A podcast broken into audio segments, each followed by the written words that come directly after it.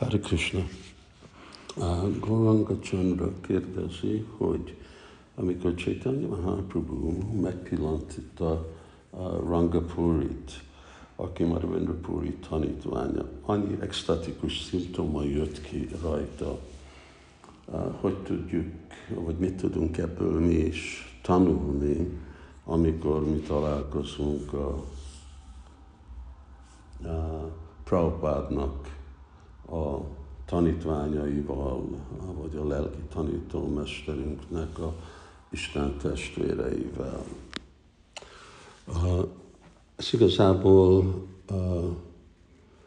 közvetlenül nem arról szólt, hogy találkozott a, a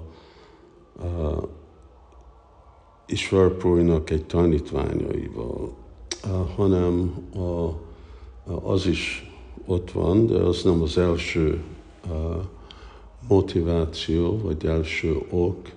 Az első ok az, hogy Chaitanya Mahaprabhu a bakta, a Rangapuri emlékeztetett Marvendra Puriból, Marvendra Purit, és ő látta Marvendra Purit a tanítványba.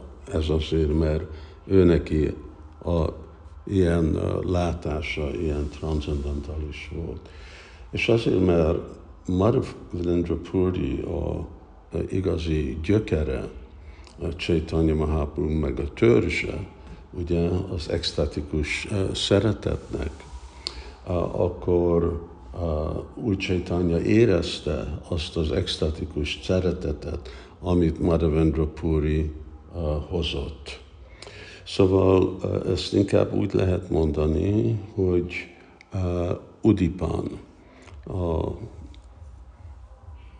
Nectar of Devotion-ba, Bhakti Rasamrita Sindhu-ba olvashatjuk, hogy mik azok az Udipán, vagy inspirációk, amik felébresztenek emlékezést Krishnáról, vagy extázist Krishnáról.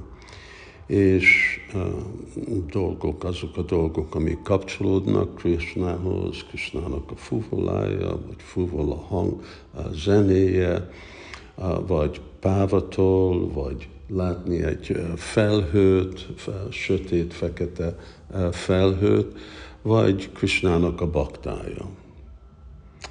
Szóval ezek, ezek mind ilyen udipán, és ezek mind uh, lehetőségek, amik felébresztik az extázist. És hát persze az extázis, amit Marvendra Puri hozott, az igazából eredetileg Chaitanya Mahaprabhu extázisa, és ő jött, vagyis Radha Krishna extázisa, de még mindig abban a hangulatban, mindegy bakta, ugye gondol magáról, mint egy bakta, nem mint Istenség legfelsőbb személyisége, akkor Marvendra Puri uh, gondolta, mint hogyha ő az, aki az ő lelki tanítómesterén át adta ezt az extatikus szeretetet, amiket uh, most uh,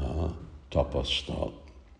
Aztán a másik, amit lehet látni Chaitanya át, hogy Chaitanya Mahaprabhu mindig a nagy tisztelet, nagyon tiszteletmutató volt a, is, a lelki tanítómesterének az Isten testvéreihez.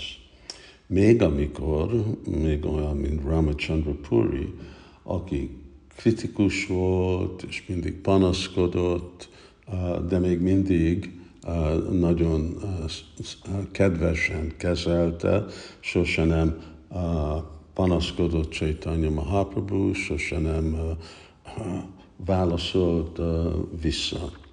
Szóval igen, azt lehet tanulni, hogy nekünk is ilyenféle kapcsolatba kell lenni, hanem valamilyenféle vezető helyzetbe vagyunk. Ha vezető helyzetbe vagyunk, és mondjuk valaki más, egy másik bakta, Prabhupád tanítványa mond valamilyenféle dolgot, ami nem megfelelő, akkor persze a vezető a szolgálat szempontjából fontos.